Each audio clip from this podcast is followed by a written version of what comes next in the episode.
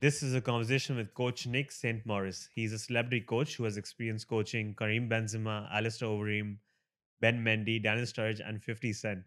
He's a celebrity coach, fitness instructor, entrepreneur, and athlete. In this episode, we discuss coaching styles, how to become a professional athlete, growing up in Montreal, Canada, and some really interesting stories from his time coaching 50 Cent, Benzema, and Alistair Overeem. This is no time. If you like what you see, then do hit subscribe on YouTube. It's just one click for man, a giant click for anyway. You can also follow this channel on Spotify or rate five stars on Apple Podcasts. This project continues to take a lot of my time, money, and effort. So if you'd like to see it continue, then do consider supporting me on Patreon. Or you can donate a robot that does all the menial tasks. For other forms of love and support, you can always follow this channel on Instagram or Twitter and TikTok, or you can follow me personally, not on TikTok. Now, it's no time. So you grew up in Montreal, Canada. If I had to ask you to describe what growing up in Montreal is like, what your childhood was like, what are some favorite memories or some things that get you nostalgic about it? Um, the cold, the cold in the winter. Like Yeah. right now, they're freezing cold.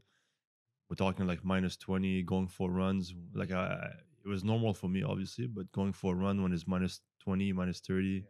I used to run track outside. It was minus ten, but um, no, it was, it was a good. You know, you take you take those things for granted, I guess, when you grow up there. But it was a nice childhood. You know, it's it's safe. Everybody everybody's respectful everybody's polite and stuff you know and uh yeah i guess i was i was lucky I, I never really thought about it growing up you know about like it's only once i moved here that people started like i I heard people talking about oh i have this passport i'm trying to get the Yeah. canadian passports and that I was like why like you know but How do you motivate yourself to get out there and start running in that when it's that cold out there? i prefer to run actually when it's i'd say minus 20 than if it's like 30 as soon as it gets too hot for some reason i can't uh, do it. Yeah i'm too used to that. But uh yeah man i mean i was i was always um very driven. Like i wasn't necessarily the most talented athlete but i was always trying to make it up with extra work you know and discipline and and so for me it was just like yeah part of the the work i got to do if i want to to get get to where i want you know What's one place in Montreal or Quebec that people should always visit? the mountain there. It's beautiful. Montreal is not like a huge city, but it's an island. And um, I mean, I grew up on the south shore of Montreal, so right across the bridge. And it's, yeah, it's nice and quiet. It's suburbs, you know. But I lived also when I was going to McGill. I I, I lived in uh, downtown Montreal, and yeah, the Montreal, especially like in, in the fall and stuff. It's it's very nice, man. And you have a nice view from the top it's easy. You, you you run maybe for 20 minutes, 30 minutes, you get to the top, and then you have an amazing view once you get to the top, you know? Yeah, I mean it is a beautiful country. Always wanted to go.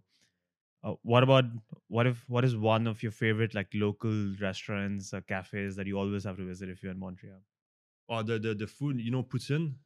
You heard of poutine before? No, what is oh, it? man. They have a couple places now here in, in Dubai, actually, they brought from Canada. It's basically French fries with um, like Kirby cheese, you know, this quick with cheese, and then some like sauce that's a bit like gravy, but it's a bit different. It's for poutine, and it's amazing, man.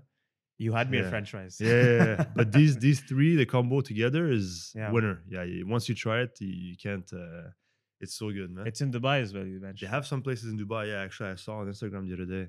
If you just type in i don't know there's a place in uh, in dubai i forget what it's called but it's it's for poutine yeah.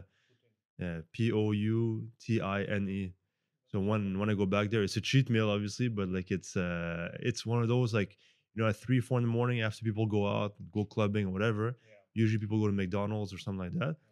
Over there it's either mcdonald's or poutine it's very fatty very nice when you're you know drunk or whatever it's it's the best food to have Do you miss uh, not being surrounded by people who keep saying "eh"?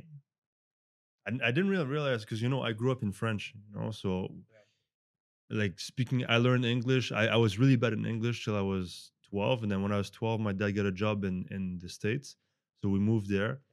I didn't have a choice to learn it, and then, so the English that I had learned basically was in Maine when I was 12, 13.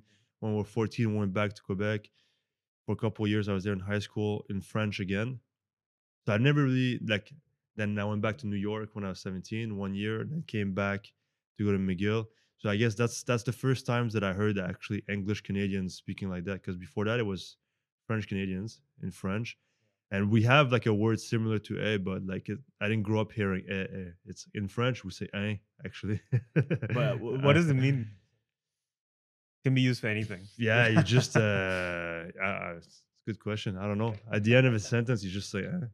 like it can mean a bunch of stuff. Yeah, I'm, I, I guess I'm not a good uh, candidate. I'm not a good example of that because I'm a French Canadian, right? We're different, like so we're not the typical uh, Yeah. Canadian. To, to be honest, we're everybody in Canada knows we're a bit different. Also, we're very different actually. So we like, you know, it goes back to answer. So I have a tattoo actually that it says, "I remember that." You know how every license plates and you know the different states in the states, they each have their own line. Uh, line that has to do with their history, like uh, this kind of state or whatever. And then and same in the provinces in Canada. And the one in Quebec is I remember, je me souviens, which which um, which is uh, basically relating to the wars and stuff. And basically, we were the French colony. There was also the English colonies. Uh, obviously, in the and down south, the United States, they managed to rebel against you know the English, and they got independence. Up in Canada, we tried, we didn't manage to do it basically, and then the French we tried to get rid of the English around us, and we failed. Basically, we lost the war. So that's how we're part of Canada. But the rest of Canada, everybody's English. Our money, there's still the queen on it, you know. Yeah. And we're French Canadians. We have nothing to do with them. Like it's just because we lost the war, you know.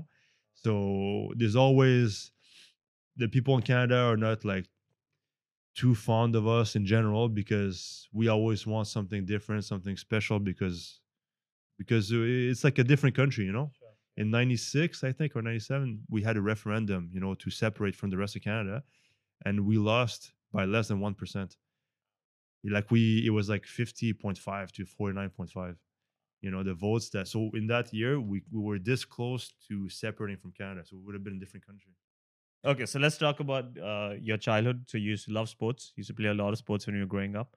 There's one specific story where I think it was your football tryouts where you saw your friend Joe, and he was just destroying the tryouts apparently, and then you went and checked what what what changed. What is that story about?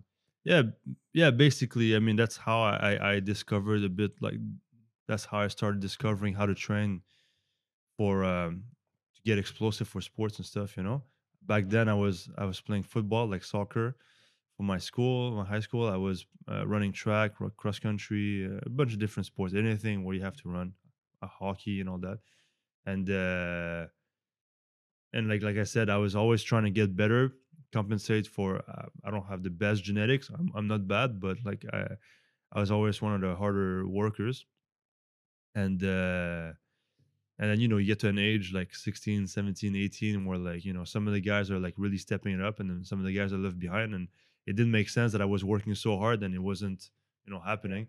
And then yeah so i, I had a friend basically in high school um one of the, my my track friends actually who uh um started getting really explosive and basically yeah because he started doing weightlifting olympic weightlifting in uh, in our city on the south shore we were lucky that we had um, the Canadian national team for weightlifting was training there. Well, like some of the best in the country. Maryse Turcotte was there. Maria Right? She'd been the Yeah. Canadian champion for 12 years in a row. Very nice woman. Uh, she she's now a doctor and stuff. But yeah, so she was training there. Her coach was there also, Pierre Bergeron Junior. And um, yeah, so also and our and then my my uh, high school uh, track coach, he was a very good track coach. I got lucky. He suggested, well, he pushed us to to do that Olympic weightlifting to get us more explosive for sprints, and that's when I started doing that, and my times went uh, improved a lot really quick.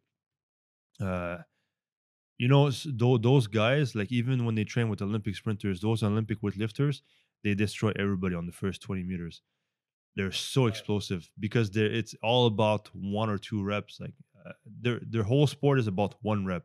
It's how much power can you exert in like boom. You know, it's not like repetitive like football. It's 90 minutes. Okay, no, no, it's one shot. You you get it or you don't. You know, so it's all the training is about getting super explosive. So when you come out of the block, so when you accelerate on 20 meters, they just fly, man. The relative like power for their body weight is unbelievable. So I, I started becoming really good at starts, you know, my acceleration and stuff. Um, and then yeah, then I, I uh, so I started training that way. I was getting good. I was uh, doing some comp- competitions for weightlifting and stuff. And then end of high school, well, end of that year, um, playing uh, American football. Basically, I went for a touchdown. I don't know if I talk about that in the book, but um, yeah, and I, I dived for it between two guys, and then one guy basically hit me with his knee on the side of the quad. So I got it like a Charlie horse. And I didn't know anything about physios back then or anything, but it was really painful. You know, basically what it is, it's like you're contracting your quads like 100% to get into, you know, to sprint to the end zone, and then you get boom like a big bruise in there, and it's basically it's a strain. It's a big strain. It's a big bruise in your in your quads, and and if you don't fix it properly with physio and and massage and all that proper stuff, uh, you're you're gonna build scar tissue, but instead of having your muscle fibers like this, you know, it'll be like all over the place. And what what it means is that eventually, like, so I waited a couple of weeks. I started running again. I was fine and everything, but then after a couple of months, I realized like whenever I was trying to sprint 100%, uh, it was still there. It was still hurting. And then once I finally found out about physios, and then yeah, they told me basically it had healed, but all over the place. What happened basically, they had to break all the scar tissue. So it's like re-injuring it, like re like restarting from zero, so that it can heal again properly. But over the next few weeks or months, what it means is that that other leg is still getting stronger and stuff. This one is getting weaker compared to the other one. And then sprints, what happens eventually is if you know a lot of the injuries, like from there, basically it was a bit downhill. You know, uh, I still I moved up to 200s and 400s and 600s because I was training hard and I was fit and stuff, but I couldn't go all out because it would hurt. You know, and um, and then yeah, from there, basically when you get one injury like this, then your body compensates because obviously in a sprint everything's working 100% and you're going one like straight like this right? So if one thing is a bit weak on one side then the other side starts compensating. You pull your hamstring on that side. You come back your hip flexion on this side you know have a little injury then hamstring on this side and then from there it's tough to ever come back from from injuries you know? So I, I think a lot of like pro athletes to make it to the top obviously it's hard work genetics having the right environment all that but you have to be lucky also because you can never predict you know i mean this is this was just playing american football it can happen in football anything. Somebody tackles you you trip something happens you fall and then you were supposed to be promising pro athlete and next thing you know uh, you start getting injured and stuff and like you know with Musonda for example that's who knows what's going to happen you know Charly Musonda from chelsea that I was training, but basically very promising. At, at 16 17, he was the best player in the world for his age. And now he's just turned 24. But for the past four years, only played three games. And um, I doubt he'll ever be back to the same level. It's very tough. Uh, so I know for a fact. So you wanted to become a professional athlete and you want to play games uh, professionally, and then there was this one practice where you decided that this is it. I can't do it, and I need to become a coach. And I think on your way back, you called your sister as well and you told her the news. That must have been a very tough moment for you. Yeah. Take me back. What were you going through, and how how hard was it for you to then get out of it and then now look into coaching instead? Yeah, I mean, looking back, you know, like obviously everything happens for a reason, and and I'm fortunate for the way it happened and stuff. Because if you look back, it you know, I guess everything happened in in in the proper time. But yeah, I, I started working while I was still running track at McGill I started working after my first uh, year there as a personal trainer also, and started working with American football players and stuff like that. And then uh, and then I ran track I think two more years, and then yeah, with the injuries and stuff, it took its toll, and and basically I wasn't running as fast anymore as as I as I could, and and and you know it's a competitive sport. There's only so many people who can be on the on the team, so basically I think that third year um, I got cut from the sprint coach, um, and uh, and and I mean, whose fault is it? It's, uh, I wasn't running running fast enough with all those injuries and stuff, and in a way, also it was a big relief. Like when it happened, I was you're destroyed. You know, it's your identity as a high level athlete. Like, oh, what do you do? Oh, I run track. You know, I'm a sprinter. I'm quick. I'm explosive and all that. But all of a sudden, it's like, okay, well, this is what I've been doing my whole life. What am I now? You know. so that was the toughest part. But um, yeah, but looking back, you know, uh, it, it worked out really well. You know. It did. I remember you moved you moved to Dubai because one of your friends moved here because his girlfriend, I believe, was settling here. That's when you Google Dubai for the first time. So I want to get your first impression when you moved to Dubai. How diff like wha- how different was it from Canada? Uh, Dubai is obviously colder. Yeah, yeah. yeah, I mean, there's so many differences, but you know, um, the the first impression that I got from Dubai when I first moved here, I remember coming through, you know, from the airport, coming down Sheikh Zayed and looking at the skyscrapers. I was like, holy, this place is crazy, you know. And um, you know, I, I'd say the first couple years working with my friend at that gym and stuff, I was a bit close to really what Dubai was because we were a team of strength conditioning coaches. It was it was an amazing gym, amazing facilities, amazing team and stuff, but management, including my friend who was owning the gym, it wasn't really done properly. The marketing wasn't there. The management wasn't done properly. It was just, it was their first business also, so understandable. But um, so yeah, it was a bit frustrating and um, and uh, yeah, so we were always all of us together basically. And then when I finally quit, and almost everybody quit also after like three, three and a half years, that's when I really started experiencing Dubai. And I was like, wow, this place has a lot to offer, you know? Uh, before that, also, you know, it's Dubai, obviously, you have to, um, it helps a lot if you have a bit of, if you have a good income, you know, it's made for that also. That's why all my pro athletes like to come here and stuff. Like it's, it's a good place for that. Uh, but also like it, it has, has a way of you know if if you want to make it and make some good income there there's a way like i always find it's a bit like maybe new york uh, 100 years ago where all the immigrants are going there because there's that you know american dream and you can exactly the land of opportunity and and here also i always say like you know if if you're willing to hustle to work hard to to do the, the work and grind and and think outside the box a little bit uh, like there's definitely a way to make it you know? Like I didn't realize obviously like back then basically when we opened that gym it was a gym made for athletes. And one of the top reasons one of the main reasons why it didn't work out was because uh it's a different culture here and kids don't want to they don't necessarily grow up wanting to be pro athletes. Back home every single little boy wants to be a pro athlete whether it's american football or ice hockey or basketball uh, nfl anything like that is you know here they're not as serious about it. It's it's fine. It's a different different world but so for us it was you know that's kind of like why it didn't work out. And then the other guys most of the guys that were with me in that company they all left dubai now but the ones that are left now they're they're training general population fat loss people this and that which is fine but it's not why we came to dubai you know? And i try to st- stick to my passion and you know trying to high level athletes and stuff and that's when i figured out wow there's actually a lot of big athletes that come here. They just don't know like i mean obviously they come on vacation they're not here for training camps and stuff but they don't they also don't know about you know that some people can train them here Did you ever imagine that you would move to Dubai so far from Canada and that's where you would meet your Canadian hero GSP, George St. Pierre? oh man. Uh yeah for me it was a big uh big thing for sure man. Growing up in, in especially he's from the south shore of montreal also. Very french canadian like me. He's from uh, saint isidore which is like 15 minutes from where i'm from.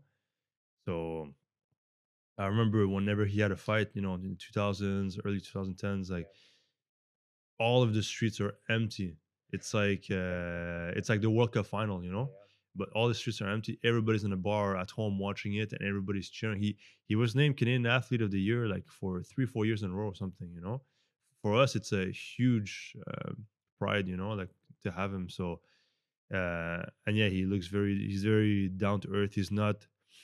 He's the opposite of like Conor McGregor in a way. I'm not saying Conor is a bad guy, you know, but you know the image that he gives out. You know, he's a big douchebag. Oh, You're going to get a lot of comments uh, today on Instagram. That's fine. All these fans. but it's true everybody knows i mean Yeah. he's a great he's a great businessman he's very Yeah. smart you know he knows how to make the money and that's his style calls out people this and that a bit like those uh punks uh logan paul and those Yeah. you know they play the game they make the money and okay But GSP was a true mixed martial artist, and even Conor, all the guys they know it. I mean, uh, Khabib also. That's why he has so much respect for him. Khabib and his dad, they've always wanted to to fight like GSP. If he comes back, it's only to fight GSP, and that's because he's like one of the greatest ever, and he's he's a student. Even now, if you look at his Instagram, he's not he's not even fighting anymore. He hasn't fought for years, and he's always practicing, learning new things and stuff. Like he just loves it, you know. It's a way of life. So yeah, so for for us, it was a he's a big hero, and to meet him was uh, really special. I, I still talk to him. I, he was here a couple of weeks ago with his family. I didn't get to see him this time, but I talked to him a little bit on WhatsApp and stuff. It's yeah, it's it's very cool, and that's one of the things Dubai can offer, you know, because in Montreal everybody would try to meet with him, and here, like you know, there's only a handful of French Canadians. He's a phenomenal athlete. Uh, he did try to trash talk once in his life, and that was when Oh, he said, gosh. "I'm not impressed by your performance." To to Matt Hughes. Oh yeah, Yeah, that was it. big, And the- big boy, eh? yeah, the amount of, amount of jokes that came out of it. Okay, so let's talk about sports. If I were to ask you to give me a speech on why you think ice hockey is the greatest sport on earth, what would you say? When did you hear that? Yeah, yeah. Was that on the one on the podcast? I said that. Probably. Yeah, yeah. I, I mean, I, I think it's just if you think about it, or if you give it a try, you'll see. Like you know, first you have to know how to ice skate really well.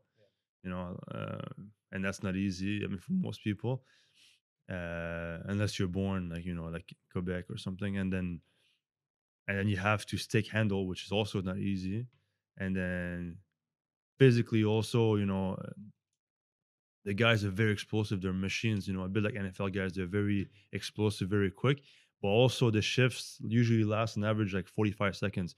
So you get that lactic acid, which means it's burning. Like it, it, it's it's not an endurance sport. It's not a sprinting one. It's in between the two, and it's like a bit like running a 400. I don't know if you run a 400 before, but it's it's called the killer sprint for a reason. Like you you just want to puke after, man. Like it hurts so much that lactic acid that kicks in after 20 25 seconds and then you got to keep going for another 25 seconds it's hell man and then they just keep doing that so their their conditioning their their fitness is amazing and then yeah they're playing with a little puck and they have to to score and then on top of that they they got like another five guys on the ice trying to hit them and, and get the puck away from them you know so and have fighting skills as well in case the fight Yeah. that that's more for the enforcers but Yeah. yeah yeah all of them they need to know how to defend themselves because you never know yeah So you have obviously you've uh, played football, American football. You've been a sprinter. You've trained basketballers, trained MMA athletes, and played ice hockey as well. So do you think ice hockey stands out as one of the toughest sports? It requires a very high level of skill in all departments. Yeah it's different but yeah I- i think if you want to master any sport it's uh, you have to study it your whole life you know? American football also like it's not just if you want to be an nfl receiver you can't just like go and run your route and like okay you can receive no no the other guy is also really good so you have to be extra good if you want to get rid of him and get open and make the catch and you have two guys hitting you at the same time and stuff so that's tough also but obviously football is it's it's a great sport but in terms of yeah how difficult it is it's not that hard like you know what i mean like it's a, it's a ball and and yeah okay Yeah. if you want to be good same thing if you want to be really good you have to practice a lot of things but just to be able to play the sport i think yeah ice hockey is definitely i mean you can play ball hockey which is way easier we we used we i grew up playing that in the streets you know like every single day but ice hockey is just because you're on skates man if you think about it like on the ice it's uh, a Additional level of difficulty already. it's like the sport is already hard and then you make it like super hard Interesting. Okay, so let's say let's do a thought experiment. Let's say I want to become a professional footballer and you're going to be coaching me. So just to get an idea of what things we'll be focusing on. So let's start with our training routine. What are some elements that I should be focusing on if I want to become a professional footballer in terms of training first? yeah i mean obviously normally it just it all depends on, on your background and how you've been training for the past years and are you overweight? Are you in shape? Are you injured? Are you uh, how old are you? All these things. But yeah it's a very complete sport. Also football like i mean you have to be you have to have really good fitness to last a good 90 minutes. You have to have you know the skills. It's not easy also um, and you have to be very explosive also so you have to be able to run really fast jump high change directions really quick also and have a lot of skills with the ball you don't have to have the most skills with the ball you know, because it depends on the position you play. Maybe you play on, on defense and you just need to make sure that the, the guys don't get past you or something. But but yeah, i it's a very complete sport. So it, it's hard to say. It, it really depends for everybody. But for the for most guys that I train, just because they in general football it's a very old school sport. It's because it's such a big sport in the world and they um they focus a lot on endurance you know not so much not enough on explosive stuff. Whereas in you know the sports that i've played and i've worked with back home it's a lot of explosive stuff also. So um so i usually work a lot with them on getting more explosive change directions you know accelerating faster that kind of stuff and uh, and it works out really well because that's what they need, you know. But if you came to me as a sprinter, you know, you've been an Olympic sprinter, like you're, uh, let's say, Carlin Carlin Isles from the U.S. I don't know if you know, he's, he's uh, one of the best rugby players now, but he was uh, Olympic sprinter for the U.S. Made it to the semifinals, national, if not the finals. Really quick guy. So when he learned you know, he wanted to do rugby. Well, for him, it was the opposite. He's got the speed down already. He's super quick. So now it's like, okay, how do I catch the ball? How do I the tactics and stuff, change directions, um, and the fitness also, obviously, you know. So you've also worked with a lot of professional footballers. Uh, you work with Karim Benzema. How did that come about? How did you meet him, and what is he like in person? He's a great guy, man. He's a great guy. He's surrounded by, you know, all kinds of people. But I mean, yeah. So that's that's the the main reason how I, I got to start training him a couple years ago. I think it's been three or four years now, and um, you know, I mean, you have to be a bit lucky to succeed in anything, and so I got a bit of luck there, but then I made the most most out of it. Also, I think um, the um, basically how it happened. You know, uh, I was already I was training athletes. I was training myself as an athlete and stuff. I was training from Train SF in Al Quoz, and then this guy that was there also. His name is well, he calls himself Messi. He uh, he he knew about me and stuff, and he knew I was professional and and all that. So one day he messaged me, called me, said, "Yeah, I have Karim Benzema." And he he deals with a lot of like celebrities when they come to Dubai and stuff. He said, "I have Benzema in town. Can you arrange for him like a sports massage and stuff?" So I arranged everything for him uh, with uh, Disc, the clinic that I work with. They sent a good sports massage and all that, and then he loved it. And next day he said, "Oh yeah, we really liked it. Can he get the massage again?" I was like, "Yeah, yeah, sure, no problem. I'll arrange it." And I told him, "Look, obviously no need for commission or anything, but you know, let him know if he ever wants to train. I'm available and all that, and I speak French also, so it's he'll feel more comfortable and everything. So, and then yeah, I think at like one in the morning or something the next day, the the guy messaged me. He's like, "Yo, can you train him tomorrow?" I was like, "Yeah, sure, I'll be there." And then uh, yeah, and then from there, you know, it, it worked out really well. Obviously, it helped. Like I remember the first time I saw him and I spoke to him in French, he was very relieved because obviously a lot of French guys, their English is not that great, and he plays in Spain also, so he doesn't really speak English much. So um, yeah, and then yeah, so he's a really nice guy, very down to earth.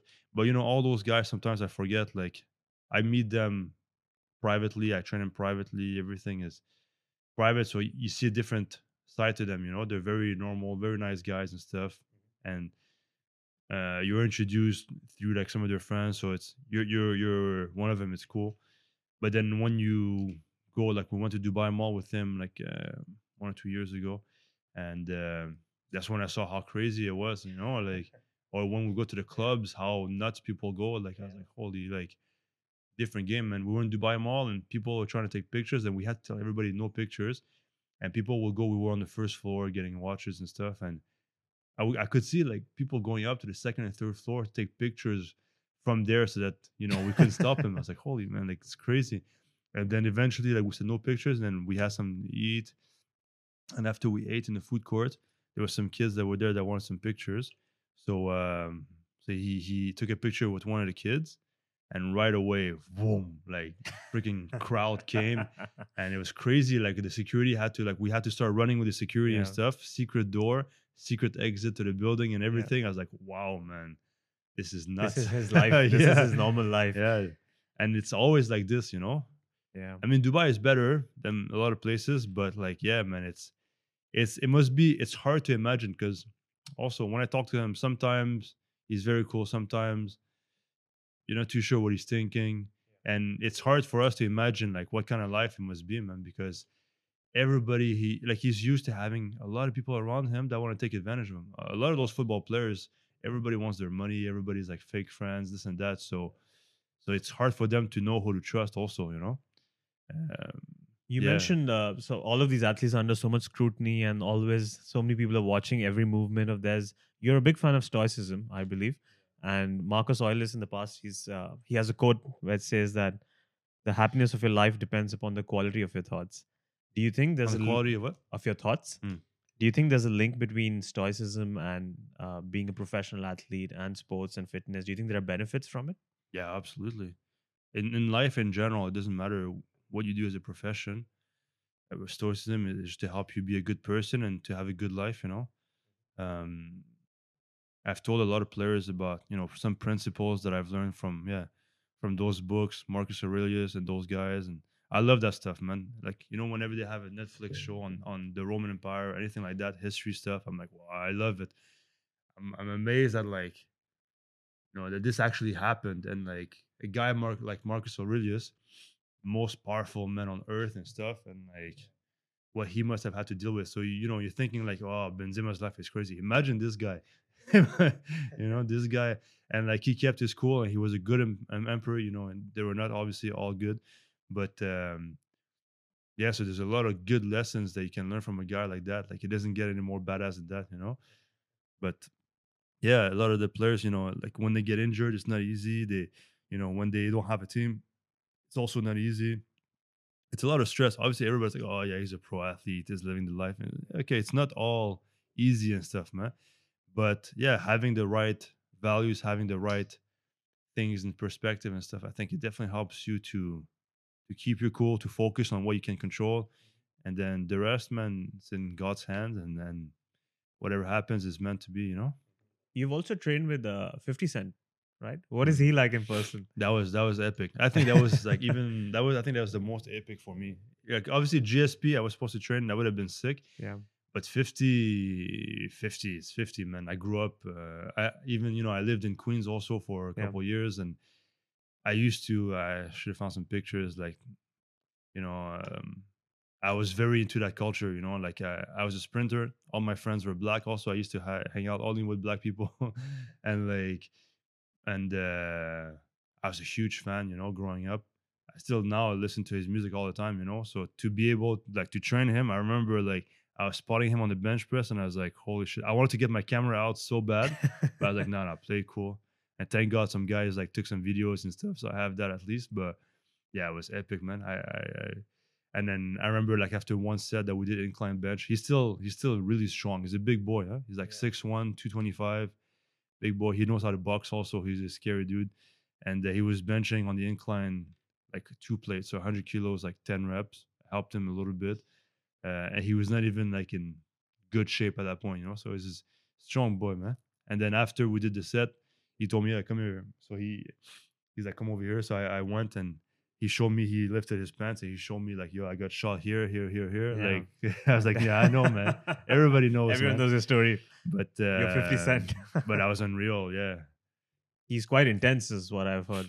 yeah. So we, he does. there's a, there's a funny story. I don't know. I think there's a video on Instagram, um, but you don't see you don't know the whole story from the video. Basically, what happened? I was training Danny Williams, who was a U.S. Uh, Olympic uh, football player, and uh, after like you know, so he was in the gym. Also, we had a couple guys, maybe five guys there, like his friends and stuff.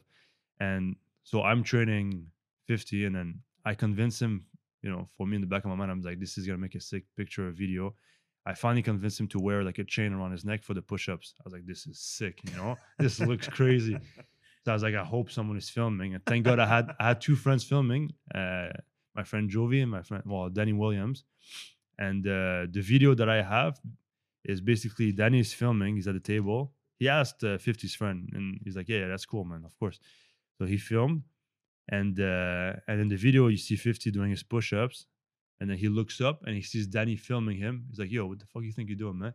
And he walks up to him, like he's got he's in some kind of trouble, and everybody just froze. I froze. Danny just like froze. He shat his pants. Like everybody's like, holy shit. And then 50 got to him and he's like, nah, I'm just kidding. but it was so it was so intense because you know who he is and what he's done and all that.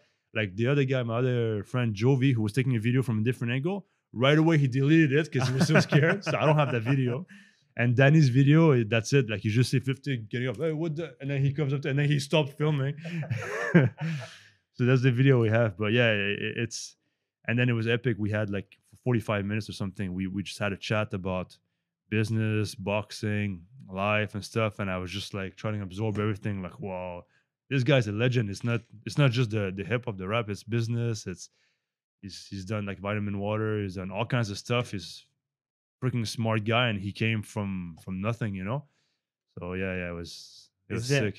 Is there anything in particular that you think sets professional athletes or celebrities apart from normal people? Like they're doing this one thing really well that other people don't really focus on.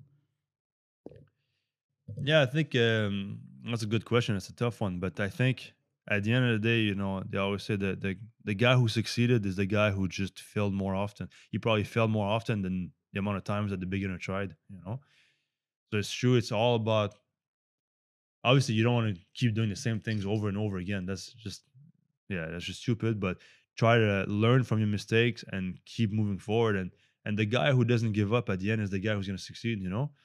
So, you know, everybody sees, oh, yeah, this guy, wow, like he's a millionaire, this and that. And you don't know the past 20 years where he's like just been failing and failing and living on his parents' couch and, uh, you know, didn't have any money and stuff like that. Like it's, so at the end of the day, for sports, it's like that also very often. Now, obviously, you have to have the right genetics and all these things I said, but for business and, and in life in general, it's just about hanging in there and, um, and just believing in yourself and just never giving up, you know? Interesting. So to succeed, you need to fail more often and learn from your Yeah, failures. man. You have how to you have to get comfortable getting out of your comfort zone and mm. and be willing to to fail. And if you fail, I mean that me, man, the amount of times that I failed and I keep failing and you know it's actually it's it's rough on my mom, it's rough on people around me sometimes because she sees me like she she gets hurt whenever I fail at something, you know. And I'm like, mom, it's it's part of the the process. It's fine. Like overall, I'm still progressing and I'm enjoying what I'm doing. And I I have a tendency. I I love going for the for the home run. You know, I I I, I try to I go for it. You know, and yeah, most of the time it doesn't work out. But when it does work out, I'm like, man, this was sick. You know, and it takes you to the next level, and then. You go again and you fail 10 times, and then, oh, okay, nice. You got it once, and of course, one athlete that you work with who's also making a comeback like this, who has failed and has always come back strong, is Alistair Overeem, and you worked with him as well. What was that like? You were training him now for another return into UFC. Yeah, yeah. I'm supposed to actually. mm, He might be coming here. I don't know if he's gonna come here this month. I need to message him, but um, we'll see with COVID. Because I was supposed to go with him now in, in the spring, maybe training him for the training camp for the next fight. But uh, Overeem, it was it was very special. Also, obviously, everybody knows who he is, and you know those guys, those fighters, the image, like he's a big boy, like tough guy, like Yeah. nah, angry, like you don't fuck with him, you know. But he's actually just a big kid, you know. like man, like he was just teasing me and pushing me around and just like making jokes the whole time. I'm like, man, get off me, like, like you know. For example, I asked him to make a box jump or to uh, like jump and see if I c- he can touch the wall. And every time he just wanted to make a bet. He's like, you don't think I can do it? I was like, I didn't say that, man. Just your your, your next exercise is jump on the box. So he's like, how high do you jump? I'm like, 51 inches. Why? I'll go, yeah, I'll beat you. Like, I was like, you Yeah. can't beat me, man. I like, you want to bet on it and stuff. So like every time like that, you know. But um, yeah, yeah, it was it was very cool. And I, all those guys, when I get to work with those guys, you know, uh, like over here, I've trained them a bunch of times. I, I obviously I try to be a trainer and help them out, and I, I bring what I bring to the table. But I try to learn as much as I can. Also, like this is a guy who's been around, been fighting professional like this. I've been on the top for 20 years. Like it's it's crazy. So I, I look at his lifestyle. I look at how he does things. Like how did he? How is he up there for so long? How is he so successful? You know, a bit like when you do your podcast and you're like, okay, so how, how did, this work? I'm the same. You know, I ask him all these questions and I listen to him and and I see how he acts and stuff. And uh, one of the things I've I found in general with some of the top athletes is, and that I wasn't doing so well, I guess, when I was younger, is I was always so passionate about being the best that I was always mm, training and stressing about it and stuff. You know, pro athlete, the top top athletes, they work hard when they have to work hard, but then when they need to relax, they know how to just turn it off and just enjoy. You know, and I think that's big because they know they've done the work, they have that confidence, and um, it's important in terms of you know your your what happens in your body, your cortisol levels, and all that stuff. It's important to completely relax, and that's when you recharge your batteries properly. If you're, you know, me, I would be like, okay, I train and everything, I go home, and I'm still like watching videos and like, how do I do this better and this and that. And mentally and physically, even like when you go back to your next practice, you're not as fresh as the guy who just play video games. Took a and, break. yeah, and just yeah. completely, you know. So I think that adds up, and I see a lot of the successful people. They, yeah, it's it's tough to know exactly what that thing is, but they have that extra confidence. They have, yeah, they. I've always found like they know how to relax completely. You you're thinking, man, there's so much at stake, man. You're Overeem. You're I think he's fourth right now in the world or something. He's trying to make it back to world champ and all that. Oh man, I'd be training like crazy. Oh man, it's taking it easy. I'm gonna go eat. I sleep all day. My body's tired today. I'll take it easy. Like, yeah, yeah. But when he needs to train, he- they they get in the zone and they get it done. Yeah. Okay, so before we start wrapping up, I have a final question for you about coaching. There are two schools of thought on coaching styles. One is I'm not sure if you watched the movie Whiplash or Black Swan. These movies, I'm familiar. They're a bit older, no? uh, yeah, slightly old. So I just basically what happens in the movie is that the coach. This is a jazz drummer. He's a student, and he has a coach, and the coach is very toxic, uh, physically and verbally abusive to the student. And in the movie, what ends up happening is the student, because it's under such a toxic environment, and he wants to prove the coach wrong, he ends up changing his personality and becoming someone he never thought he would have become. And in that process, he becomes an excellent drummer, and ends like tapping into something in a part of himself that he didn't know that existed. So that's one side of coaching. And now the you have all these coaches who are very strict and who always try to push you. And what the coach in that movie says is there are no two words in the English language that are more dangerous than good job. And on the other hand, you have the more conventional style of coaching where the coaches are there to support you. Obviously, they work on your weaknesses and try to improve it, but they mainly there for positive reinforcement, there to hype you up, and they're there as a support system, as a friend. What do you think? Which which is the better style? What can work? That's a tough one, yeah. And it depends also not just on the athlete and the sport and stuff, but also on on the person's age and just everybody reacts differently. Like, but it's true. A lot of the top athletes also they always have a chip on their shoulders. They they've always wanted to prove people wrong, or there there's there's something inside them like they they just can't uh, fulfill it in a way. You know, like they just need to show everybody that they they're the best. Um, but yeah, I mean, like now me, I work more with high level athletes. They've they've already made it or almost making it, and they've got that drive. And I don't need to. My role, just because I'm based in Dubai, I don't have. I'm not with them twenty four seven all year round in general. So I'm not, you know, when they're having a rough patch or sometimes. Usually, I'm not there. You know, I'm more here when they come here for a few few weeks, a training camp, and they're willing to work hard and stuff. So I don't have to to go crazy and you know like show them how it's done and stuff. And I mean, obviously, you find that balance. Like you have to push them and help them get better, but it's not about like bringing him down and like you know no positive uh, reinforcements. But yeah, that's a good question. That that'd be for like sort sports psychologists, I guess. Uh, what's the better approach? Um, I th- I think you know with the more experience you have as a coach, um, and you always keep learning, keep reading, keep trying out different things, the the more you kind of know. But everybody is different.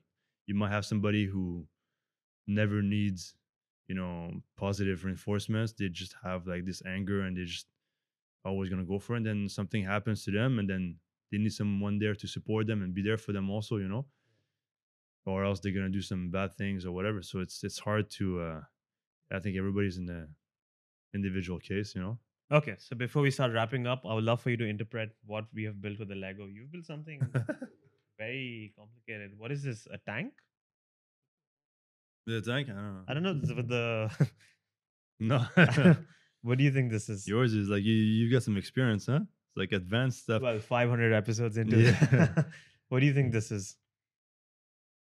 Good question. Uh, I don't know. I was just trying to build, build something uh, more or less uh, advanced but uh, stable enough. Also, no good, no. Yeah, I mean, it is stable. What do you think I've built? Like a factory, man. Yeah, factory, factory man. is it always something similar when you uh, when you build it?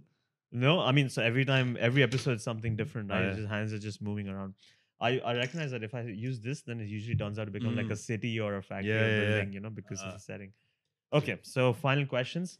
What are some books, movies, or people that you that have been very positive influences in your life?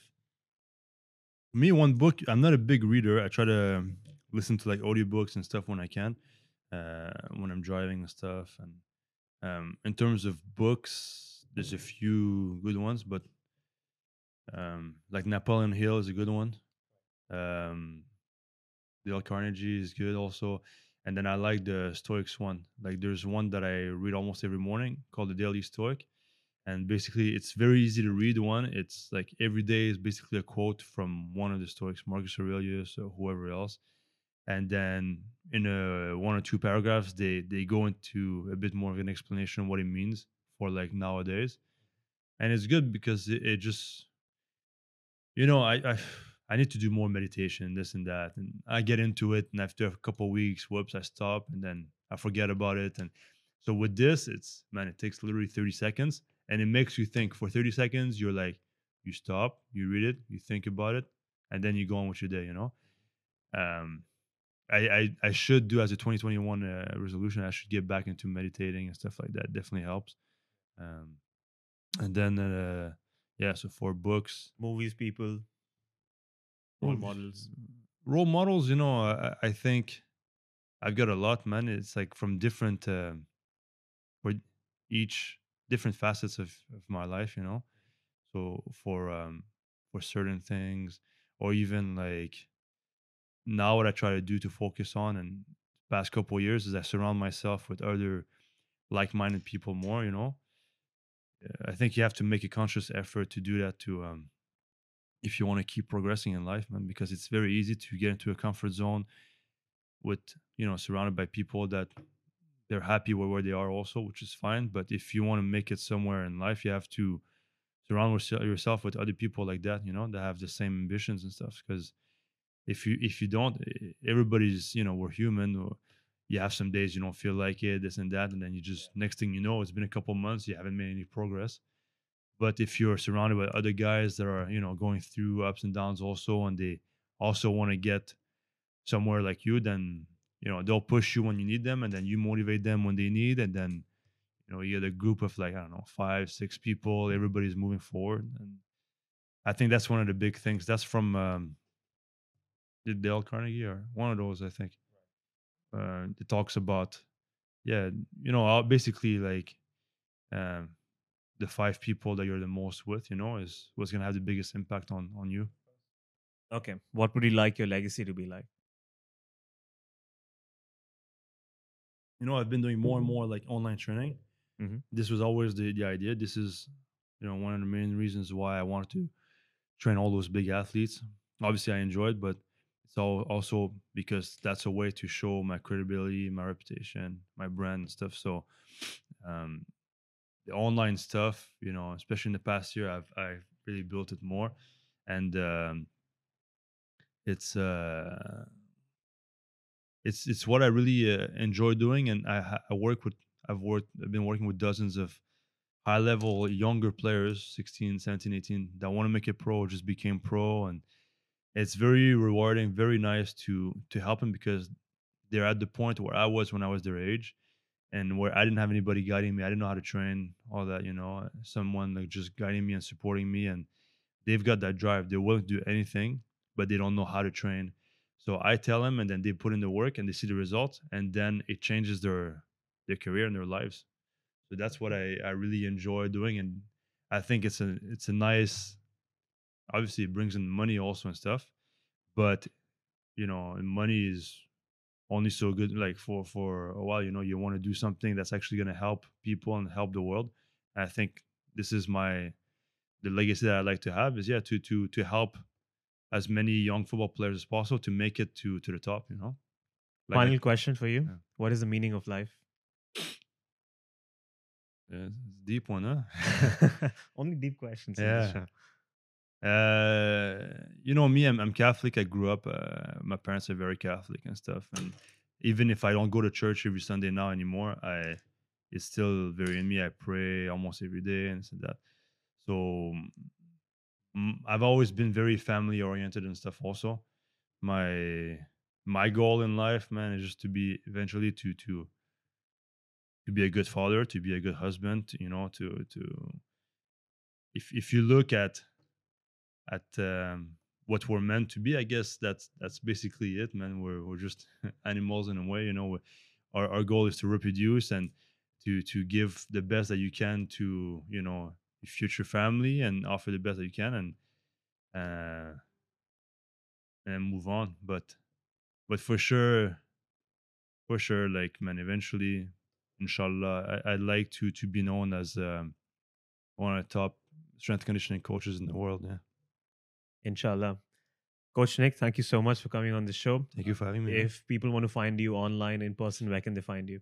Uh, Instagram is the easiest one, I guess. So and your username is at Coach Nick underscore no K in Nick, as the French version. and then yeah, there's a website and and TikTok. I don't use too much. YouTube a little bit also, but yeah. We'll put the links in the show description. Thank you, Coach Nick. It was a pleasure Thank talking you. to you.